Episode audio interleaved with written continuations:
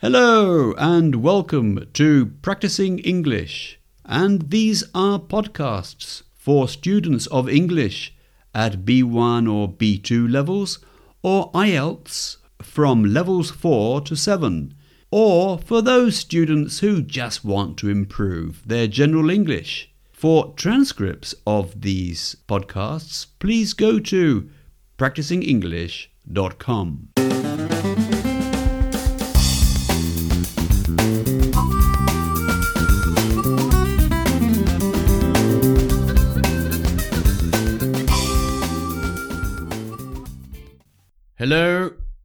and welcome back. This is Friday, so it's story time, and it's the third installment of The Man Who Could Work Miracles by H.G. Wells. Now, if you remember, Mr. Fotheringay had shown the local vicar, Mr. Maydig, how he could work miracles he changed a jar of tobacco into a bowl of violets.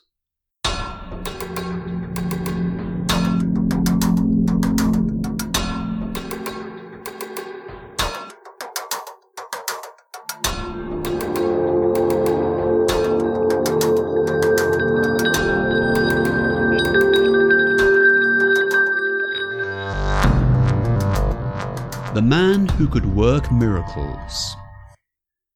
How did you do that? Mr. Maydig asked. Mr. Fotheringay pulled his moustache. I just told it, and there you are. Is that a miracle, or, or is it black magic, or, or what is it? And what do you think's the matter with me? That's what I want to ask. It's a most extraordinary occurrence. And this day last week, I knew no more that I could do these things, like that, than you did. It came quite sudden. It's something odd about my will, I suppose. Something odd, so the word odd means strange. And that's as far as I can see. Is that the only thing? Could you do other things besides that? Lord, yes, said Mr. Fotheringay. Just anything. He thought and suddenly recalled a magic show he had seen. Here, he pointed, change into a bowl of fish. No, not that. Change into a glass bowl full of water with goldfish swimming in it. That's better. You see that, Mr. Maydig? It's astonishing. It is incredible. You are either a most extraordinary. But no. I could change it into anything, said Mr. Fotheringay. Just anything. Here. Be a pigeon, will you? In another moment, a blue pigeon was fluttering round the room and making Mr. Maydig duck. That's put your head down. Duck every time it came near him. Stop there, will you? said Mr. Fotheringay, and the pigeon hung motionless in the air. I could change it back to a bowl of flowers, he said and after replacing the pigeon on the table, worked that miracle. I expect you will want your pipe in a bit, he said. So he's referring to smoking a pipe, as a lot of gentlemen did in those days. And he restored the tobacco jar. Mr. Maydig had followed all these later changes in a sort of amazed silence. He stared at Mr. Fotheringay and, in a very careful manner, picked up the tobacco jar, examined it, replaced it on the table. Well, was the only expression of his feelings. Now, after that, it's easier to explain what I came about. said Mr. Fotheringay, and proceeded to a lengthy and involved story of his strange experiences, beginning with the affair of the lamp in the Long Dragon. As he went on, the initial pride Mr. Maydig's amazement had caused passed away. He became the very ordinary Mr. Fotheringay again.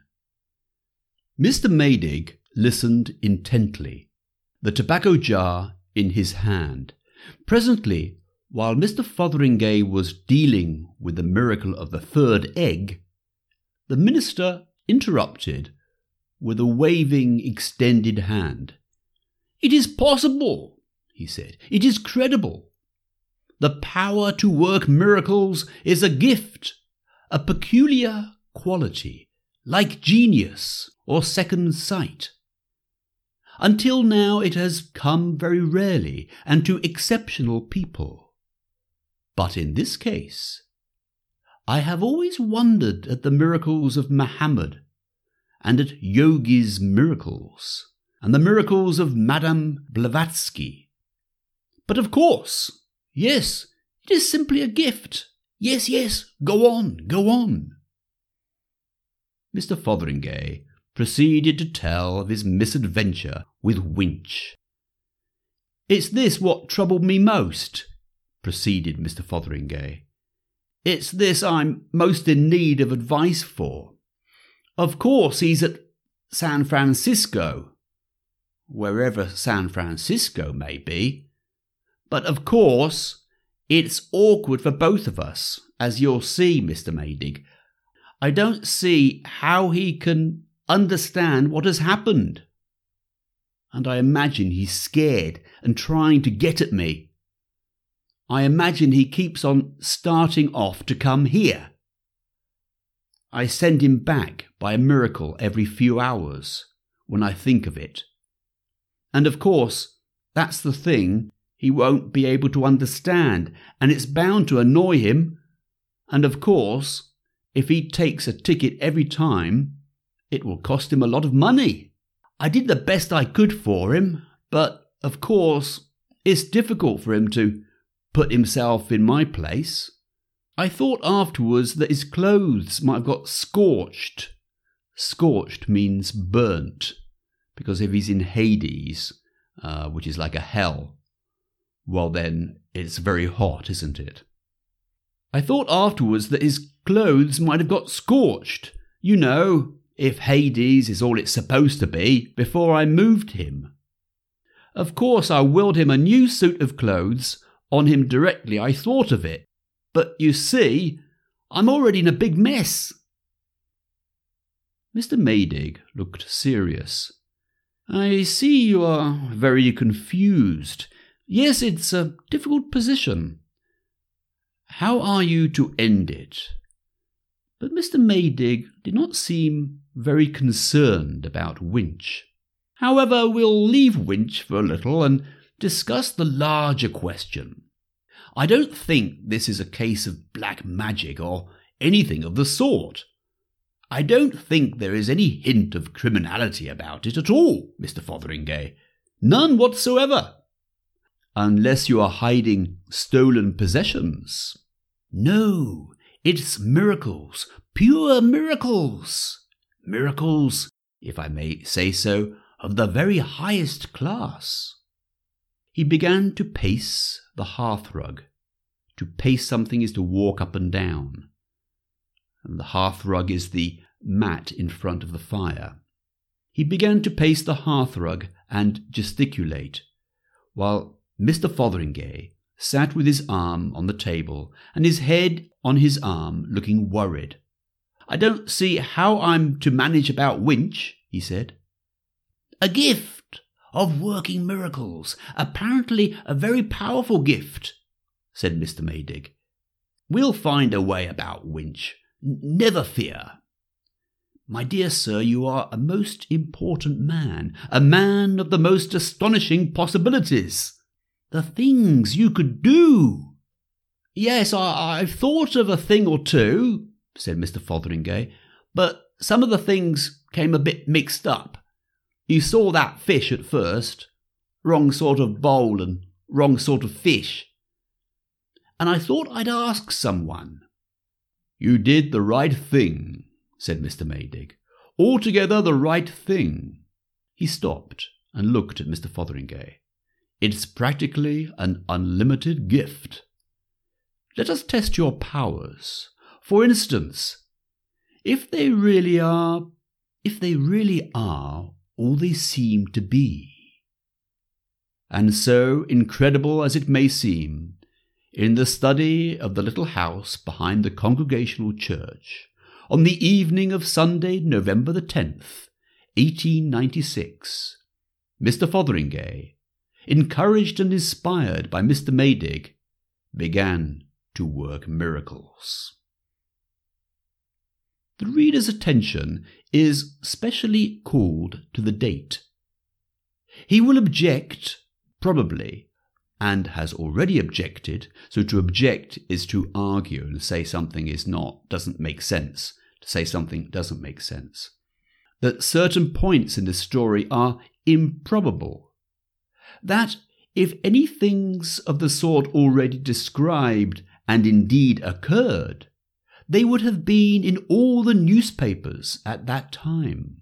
The details immediately following he will find particularly hard to accept, because, among other things, they involve the conclusion that he or she, the reader in question, must have been killed in a violent and unprecedented manner more than a year ago Okay, so the author says this because the story was published soon after it was written in the 1890s. So the author is addressing the readers of this story of over a hundred years ago. Now, a miracle is nothing if not improbable. And as a matter of fact, the reader was killed in a violent manner in 1896. In the subsequent course of this story, that will become perfectly clear and credible, as every right minded and reasonable reader will admit. But this is not the place for the end of the story, being little beyond the other side of the middle. And at first the miracles worked by Mr. Fotheringay were timid little miracles, little things with the and household objects. And as feeble as they were, they were received with awe by his collaborator. So, awe, A W E, means with wonder, with, with great surprise. He would have preferred to settle the winch business straight away, but Mr. Maydig would not let him. But after they had worked a dozen of these domestic trivialities, their sense of power grew. Their imagination began to show signs of stimulation, and their ambition grew. Their first larger enterprise was due to hunger and the negligence of Mrs. Minchin, Mr. Maydig's housekeeper. So the housekeeper is someone who cooks the meals for Mr. Maydig. The meal to which the minister showed Mr. Fotheringay was certainly badly cooked and uninviting as refreshment for two industrious miracle workers. Mr. Maydig was complaining about his housekeeper's lack of culinary expertise. So, culinary expertise referring to the ability to be able to cook well before it occurred to Mr. Fotheringay that an opportunity lay before him. Don't you think, Mr. Maydig, he said, if you don't mind, I. My dear Fotheringay, of course. No, I didn't think. Mr. Fotheringay waved his hand. What shall we have? he said enthusiastically, at Maydig's order, and changed the dinner very thoroughly so thoroughly means completely. As for me, he said, seeing Mr. Maydig's selection, I am always particularly fond of a glass of beer and a nice cheese on toast, and I'll order that. And forthwith, forthwith meaning here, um, straight away. Beer and cheese on toast promptly appeared at his command. They sat a long time at their supper, talking like equals, as Mr. Fotheringay presently perceived, with a glow of surprise and gratification, of all the miracles they would presently do.